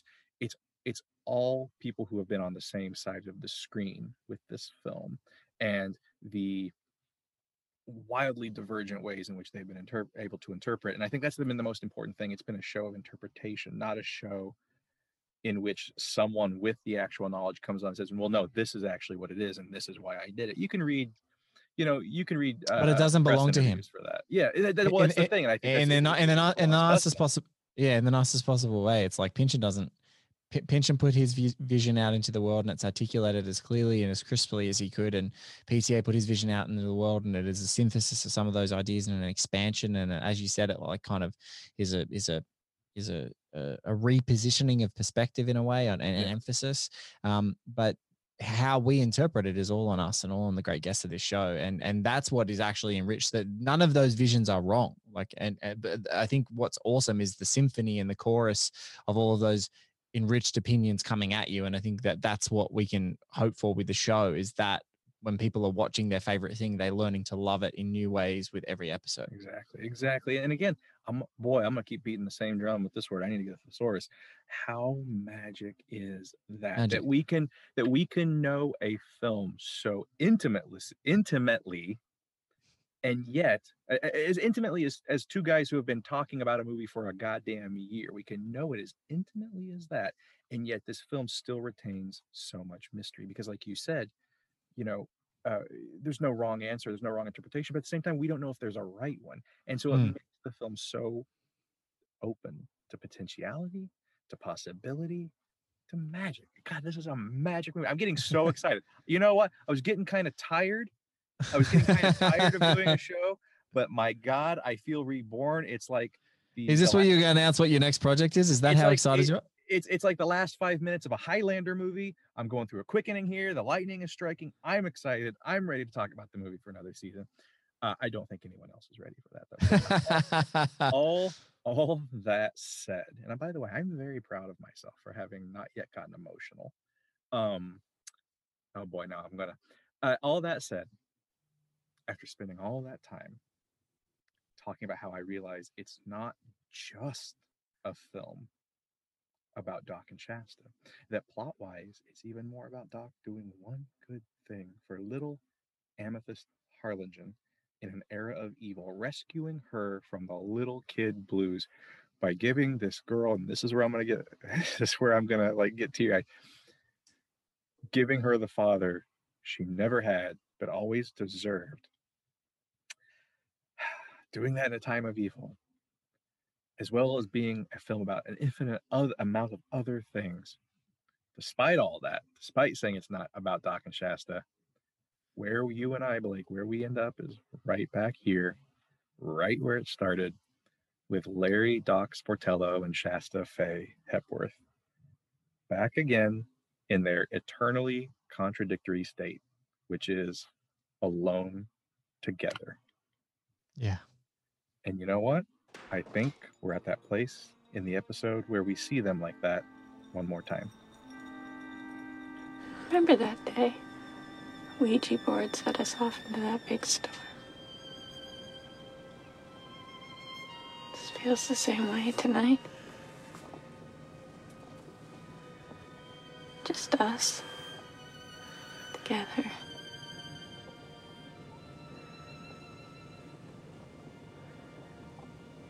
Almost like being underwater. The world. Everything. Gone someplace else.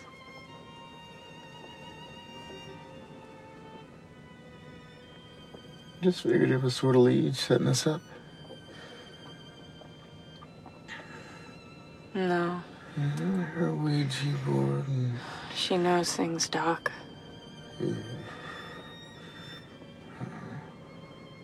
Maybe about us that we don't know.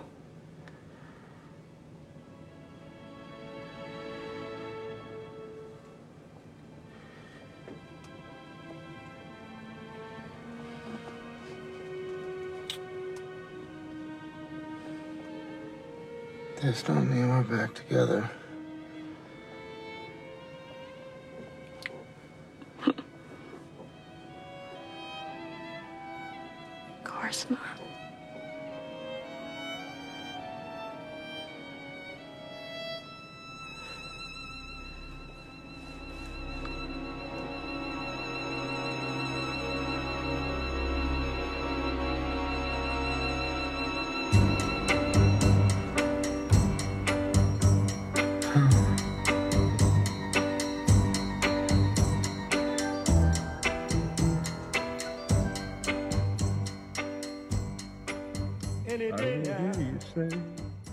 Goodbye, my love. Okay, so. Any oh, day now. Oh God, this movie, this movie, this ending. Oh, okay. So uh, back in 2008, uh, Esquire magazine ran a profile on PTA, and it began with this anecdote from a childhood teacher of his, uh, Carol Stevens, who remembered him fondly as a brilliant troublemaker who always talked about being a filmmaker. And but but she got a little sad.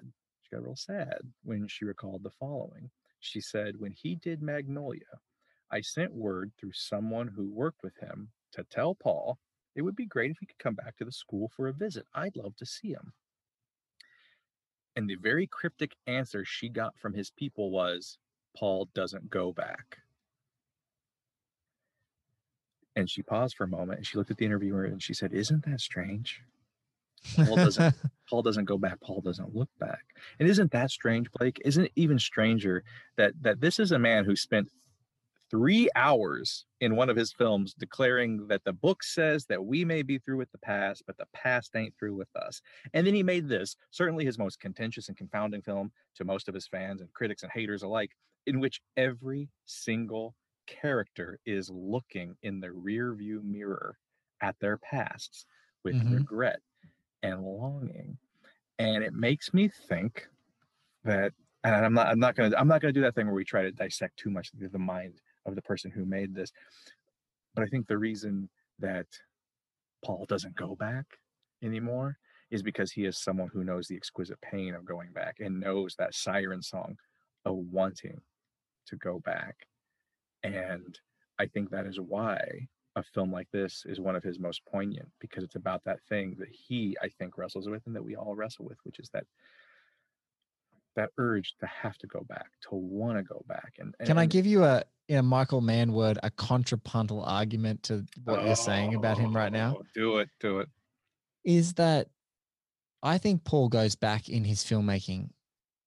That's how he goes back all the time. And so when it comes to perhaps the emotional burden of going back and actually participating in life, you know, there's a artists are different, are, are, interesting people, and especially someone as un, you know, undeniably brilliant and genius as he is. I think that all of his characters are riddled with regret, even starting in Sydney. They are absolutely riddled with it. They are constantly looking back and they're chasing ahead of those things. They don't want to look back. And I think that that's like one of those things that is is staring him in the face. And even in my most recent watch of Sydney slash Hard Eight, um, I Don't, uh, uh, I I looked at John C. Reilly's I looked at John C. Reilly's character who plays John, and I thought, oh, it's Paul.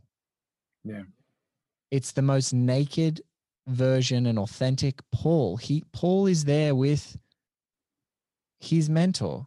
Yeah. He, he's he's right there. Like he this this is the guy. This is this imperfect guy who, you know, loves a girl, Clementine, who's absolutely not good for him, who makes friends with people who he's charmed by, but absolutely are destructive friends, and is graced by Sydney as a mentor, Philip Baker Hall, because just by pure luck, and his mentor has the most tragic bent of all time. Like you, you know, he, which we don't necessarily need to spoil, and so I think that that's all he does. His expression is looking back, and I think that when I, uh, you know, he may not want to look back when it comes to like the physical, real life things, but you These can't deny they are. It's all you can't deny how you look back. You look back at everything, and and especially tumul- tumultuous moments in history and time and Especially. innovation. He he's in. That's his entire expression. It is, and and um, to dial that into this scene in particular, to make it about this scene, because we probably should sooner or later. Something interesting, y- w- you know, this has been something of a kind of a, a- a retrospective episode. We keep looking back at at this series as well as this film, and you know, talking about our journey through it. If there's, if anything has changed the most in my journey as a viewer this year, uh, any any one single thing, not just the big broad elements we've been talking about. It's been my understanding or conception of who Shasta Fay Hepworth is, how she's grown from a plot motivator to a mystery, to a flesh and blood woman with needs and desires and humanity that Doc, bless his heart, just can't seem to grasp the totality of. And this last rewatch of, of all times, it was just this last rewatch where she became, in a way, so fully human to me. Uh, because I realized she's looking back too. For the longest time, I feel like she has remained elusive to all of us, for to most of us. And yet it was this rewatch where I said, no, no, she's just like everyone else in this movie. She's looking back. And you know, as, as we just saw, the film ends with Doc and Shasta driving down uh, uh, uh, Santa Monica in the middle of the night, surrounded by all this cotton candy fog of cosmic purples and pinks, uh, starred with all these nebula, these these red dwarves of tail lights in the background, and these supernovas of headlights just behind them. But there's something about this Shasta that seems so more real and concrete, not just a memory. Eh, This is the real woman, the real love, together with Doc again, like a record, always skipping back and coming to the same place. And she's a real person again, sitting next to him, like Joan Didion or Ho- Hope Harlingen or Thomas Pynchon, even Tar- Charles Manson. She tells Doc a story about themselves. She tells a story about an Ouija board and a world that was once there. She tells them a story in order to live, and she has to look back with regret in order to do it. Remember that day, the Ouija board that set us off into the big storm? This feels the same way tonight, just us together, always almost like being underwater. The world, everything, gone someplace else. And it, what that did is it made me see this scene as yeah, she's she's no different than Doc. She's looking back to that one day in the rain and she did it she did it before in her postcard to doc and he even wondered you know uh, what made her think that what made her think of that day and the, the the sad longing in which she says nothing was supposed to happen this way doc i'm so sorry and Trav, I'm gonna have to be contrapuntal again. Doc's Oh, alone. I, I swear to Oh. god it, i swear to god if, if if you if you tell me this ending is hopeless i swear blake i swear I'm Doc's alone in this. Doc's alone in this car. Oh, you're one of those, huh? You think he is? You think he's alone? You don't think this is? You think this is his idealized Shasta? You think? I have never had the opinion that he was alone in this car until this morning. Australian time. Wow, wow. I've never had that opinion. You and I and it's two ships in the only on, night. I, it's only in the and you know what? I'm happy for that like a chorus, like two divergent potential pathways, like those grooves in a record you mentioned for them, you know, this minor groove, but I'm still listening to the same, you know, I'm I'm still experiencing that same moment, but it's just two potential possibilities. But when I watch this moment, the big question mark that I have and why so strongly Taxi Driver resonated with me this morning is it is exactly that. It is that Shasta is so she's saying everything that Doc, what kind of girl do you want me to be, Doc? She is saying all the things that Doc would want her to be. She's mentioning the moments on the Ouija board, that magical moment that only Sortilège, his innermost thoughts and feelings, had manifested into his memory and then he had expressed it into the world. And Sortilège's being real or not, as Rian Johnson put so wonderfully in the, his episode, is immaterial to the outcome of this movie, whether you think she's imaginary or real. But if you did, even for a sec split second, subscribe to the fact that she was something that was this internal figure in Doc's mind and not a friend, this maybe a bit of a transient figure, the moment that Shasta mentions Sortilège in this moment is basically if you believe that Shasta is not, re- uh, if you believe that Sortilège is not real, it is the mo- it is the moment that manifests her as You've got me on the a- ropes. it, it's the moment that manifests her as a dream moment. She is literally fulfilling the destiny. That she's That's sharp. fulfilling the destiny of of being in his mind and his memory, and she's literally saying all the things that he needs to hear to be that perfect thing. And why he's looking so ferociously into that rearview mirror is that he's he's racing away in that pot fog Okay. from what his reality is. And and and that is why I felt hopeless because in that moment Mm. he's alone. Well, he's alone in the book. He's he he's And he I know in that, because I have the book and I was researching that too and read it and you so beautifully distilled it at the beginning of this episode. Yeah. Um, and I just was like the the moment she mentioned Sortilège, I Hmm. was like, he's alone. Oh boy. You've got And me you know what? ropes. You got me And you know what? My You know my what? my host with the most, Paul doesn't go back. Oh. All right, Blake, that's pretty good. That's pretty good. I'll give you that. that that's, a, that's a good argument, but I'm, I'm going to roll up my sleeves here. You Roll know, them up. Roll them up. If a friend of We don't. Ha- neither of us have to win. we That's can be like, Yeah, we, I'm this isn't a. Uh, this isn't a win. This is this is not about winning.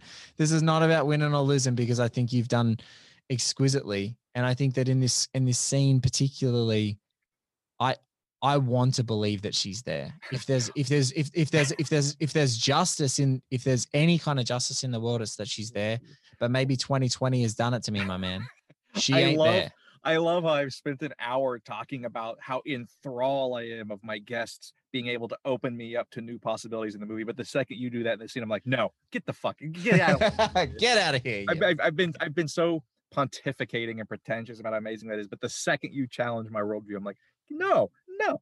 Okay. It is the final episode. that's sometimes a- it takes you. Sometimes it takes you time to process. I get it. that's a- I've been the guy on the other end of the mic where you have blown my freaking brains out, and I've gone, "Son of a bitch." That's a great point. Thank you. That that that, that thank you. That's a pretty ace argument, I will admit. And I this is normally the time of the episode where my mind would be blown. I'd be like, oh my God. But you know what? I'm not gonna let you do it to me. I'm not gonna let you take hope away from me. Not now when things are as dire and strange and scary and weird and sad as they are. I'm gonna make my case to you. You watch this scene. Doc keeps looking back multiple times in the sequence. We see light from over his shoulder, catching in the rear view, catching his mm. attention, drawing his eyes, which, with the way the scene is framed, has him looking directly at us when he looks in the mirror, which I love because throughout this show, myself and others have noted how much Doc is us and we are Doc. He's our surrogate in this madness. So, of course, when he looks in the mirror, he's going to see you and me. He's going to see mm-hmm. every guest on the show and everyone at home that watches it. What does this scene also do? Th- This scene, like so many others, is this film in microcosm. It shows the circuitousness of time and of life. There's always something in the past that's going to catch your attention, some bright light. And I know many guests, as yourself, have argued that this scene is a, a, a kind of a downer, kind of a repetitious, purpose, purposefully repetitious, uh, eternal of the eternal sunshine of the spotless mind kind of ending. That these two are stuck in a rut or a loop, whether alone or not, uh, with Doc and Shasta, even exchanging and repeating their post-sex joke to another. This don't mean we're back together. Of course not. But Blake, as Doc is lost in the fog, continually distracted by that bright light from the past, I do believe that Shasta is next to him. And what does he do here? What does he do with Shasta at his side? He keeps driving forward. He hmm. doesn't he doesn't pull over like he considers doing in the book, hoping for a restless blonde to appear driving a stingray in the fog. He keeps moving forward into the future. And while the repetition of the line about not being back together and the rising sound of Chuck Jackson's Any Day Now hints that any day now his love may leave him again, and that this is the loop that the two of them will forever live out. I don't know. I find a hope there, a knowing hope. Doc's little smirk and his chuckle as he looks at us makes me think he sees it too. For the first time, Doc gets the story that's being told. Our clueless and befuddled Doc gets the story for the first time. And I think he gets it because Shasta's there with him. He gets the joke. And maybe what he sees here is that life is just like a record that plays and skips back to the same place, and that maybe that's okay if you've got the right person dancing to that music with you, or riding shotgun, listening to KH Dre as you drive alongside the Pacific, that maybe it's okay. In a world of inherent vice where eggs break, glass shatters, and chocolate melts, maybe that's enough because it has to be. I don't think, I don't think he, his idealized version of Shasta would be so world weary and melancholy otherwise. I think he is simply sitting next to this woman who he recognizes is imperfect, who he now recognizes cannot be insured because of inherent vice, and he is okay with it because she's the one he loves. And so he's okay writing out this loop with her because it's with her. Note how The Master, a film that is extraordinarily similar to this one, ends with Freddie and Master unable to move forward to that place together, that repetitious place together. Freddy mumbling, maybe in the next life, they'll get it right. Well, here we have PTA playing out that same old song on the record player, except this time the two people in love are side by side, riding out in that fog. And isn't it isn't it curious how in his next film, Phantom Thread, ends for its two lovers? So I hear what you're saying. But when I watch this ending, I see two people who are struggling, but I also see two people who there is the that that, knowing smirk and chuckle of recognition and the acknowledgement of their loop together and the acceptance of it. Because if you're going to be in this loop and you're going to listen to that record play this is the person you want to be dancing with you to it. And by god i'm, I'm that's what i'm taking with me when i watch this ending. That is that is what i have to take with me in a year in a year this bad i have to i have to believe that shasta is really there and i have to believe that doc knows there might be some pain ahead but it's okay because shasta Fay is worth it and the way that she looks at him is as mysterious and coy as she is the fact that she looks back too i think she's thinking doc's worth it too so we're gonna have to agree to disagree brother But That's, I was just gonna say. I I I I want to ride out with you in the sunset of this ending, the way that you view it. Oh boy, hey, this has been fun, hasn't it? We, you, we've had fun. We've had fun. We've had a blast, my friend. You've been wonderful. Oh, get out of here. But yeah, that's I. I know there's this ending. It's the scene. It's a short one. There's not much to do other than just say that that's your piece. That's mine, and I'm going to try to be the good host and uh, not ask you to delete your entire argument uh, in the edit so that I sound. But no, no, I, I- think it's a really ace argument. I, I, I love the connection you make to Sortilège. But yeah, when I I watch this ending and I think I think yeah, it's it's it's two people kind of recognizing, look, we're not we're not perfect. But for the first time, that's the thing. For the first time in the movie, it's like Doc recognizes that Shasta's not perfect. She's no longer the fantasy. She's no longer the girl with the flower, the bottom half of a flower print bikini and a country Joe Or- oh. fish t-shirt. She's no longer perfect. The, the the perfect version of her that didn't exist, the version that he thought needed rescuing. Instead, now she's just a flesh and blood woman who's fucked up and done some fucked up things, just like he has. And he's able to, yeah, get distracted by the light that keeps coming from behind. But what does he do? He Maybe she's the light that's coming from behind. Maybe he. may- Hey, I don't know. Maybe. Maybe. maybe. Maybe. Maybe. But Maybe, that's baby. That's that's the greatness of this movie. That's the greatness of this ending. Is that fog could be anything. That light could be anything. Shasta Fay could be anything. But to me, to me, to me, I wouldn't say that this is a happy ending like people, you know, running off into the sunset holding hands. But this is as happy. This is as happy a movie as a weary world of inherent vice. as a happy ending as a weary world of inherent vice allows is two people driving off into the fog alone together. That's about as good as it gets in this world. And Well, I'm so I don't know about you, but I'll take so it. and I think Doc will too.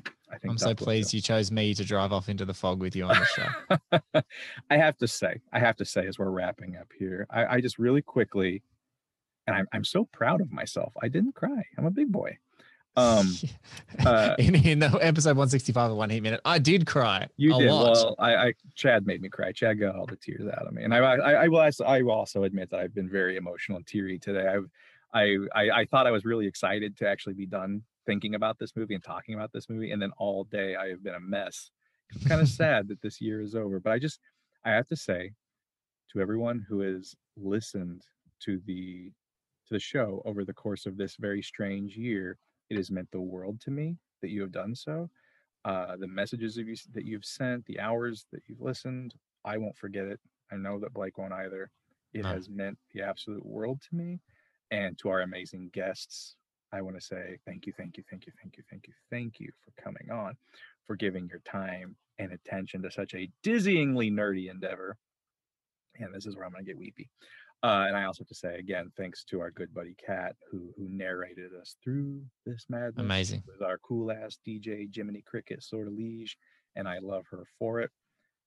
And to you, sir, Blake, you you came to me at a very strange and fraught time in my life, and uh, you you offered me a a show uh, that has very weirdly given my life a shape and a purpose in this very strange year, and you have allowed me to meet genuine life heroes of mine like Rian Johnson, Megan Abbott. My God, My Um, goodness. And you've also become an extraordinarily important friend to me in that time and th- this this show has been absolutely nothing but a gift day in and day out even when i've been tired and bitchy uh, this show has been an absolute gift and the the way it has allowed me to see this wonderful work of art that i adore so so so very much it has been it's just been absolutely amazing. Um so thank you again to the listeners to the guests to kat to blake and to you listening. You know who you are. Thank you thank you thank you. And as a final prayer as we make our e- exits here may all daughters find their missing fathers. May all wayward detectives reunite with their ex old ladies. May we all find that one good thing and may we do it and do it well. Not quite do gooders, but may we do good all the same. May the fog of this year burn off, and may something else this time somehow be there instead. We'll see what we can see.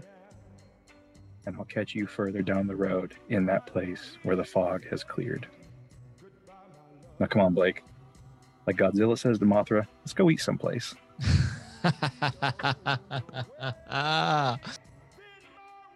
Like I said, and just like that, here we are at the end. Or is it?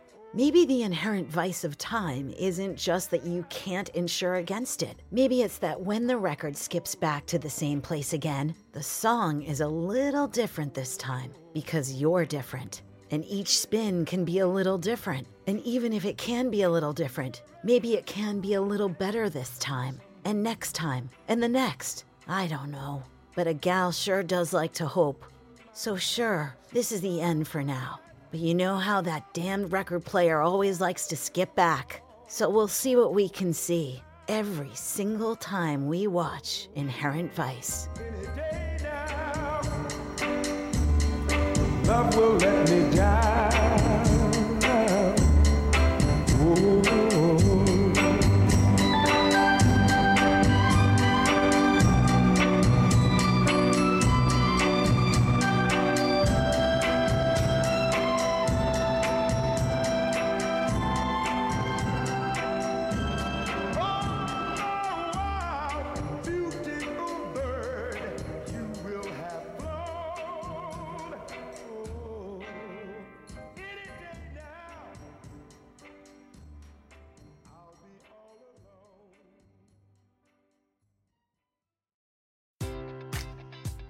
Enjoy all your favorite sports like never before at BetMGM. Sign up using code CHAMPION and receive up to $1,500 back in bonus bets if you don't win your first bet. When you register with BetMGM, you'll get instant access to a variety of parlay selection features, live betting options, and the best daily promotions in the business. And with BetMGM at your fingertips, every play and every game matters more than ever. Remember to use code CHAMPION and receive up to $1,500 back in bonus bets if you don't win your first bet. Place your money line, prop, or parlay bets with the king of sportsbooks today. BetMGM and GameSense remind you to play responsibly. See BetMGM.com for terms. 21 plus only, Virginia only.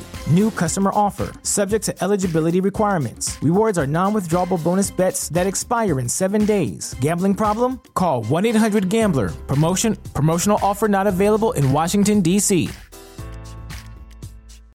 As humans, we're naturally driven by the search for better. But when it comes to hiring, the best way to search for a candidate isn't to search at all. Don't search, match with Indeed. When I was looking to hire someone, it was so slow and overwhelming. I wish I had used Indeed. If you need to hire, you need Indeed. Indeed is your matching and hiring platform with over 350 million global monthly visitors, according to Indeed data, and a matching engine that helps you find quality candidates fast. Ditch the busy work. Use Indeed for scheduling, screening, and messaging so you can connect with candidates faster. And Indeed doesn't just help you hire faster. 93% of employers agree Indeed delivers the highest quality matches compared to other job sites, according to a recent Indeed survey. And listeners of this show will get a $75 sponsored job credit to get your jobs more visibility at Indeed.com slash podcast. That's Indeed.com slash podcast. Terms and conditions apply.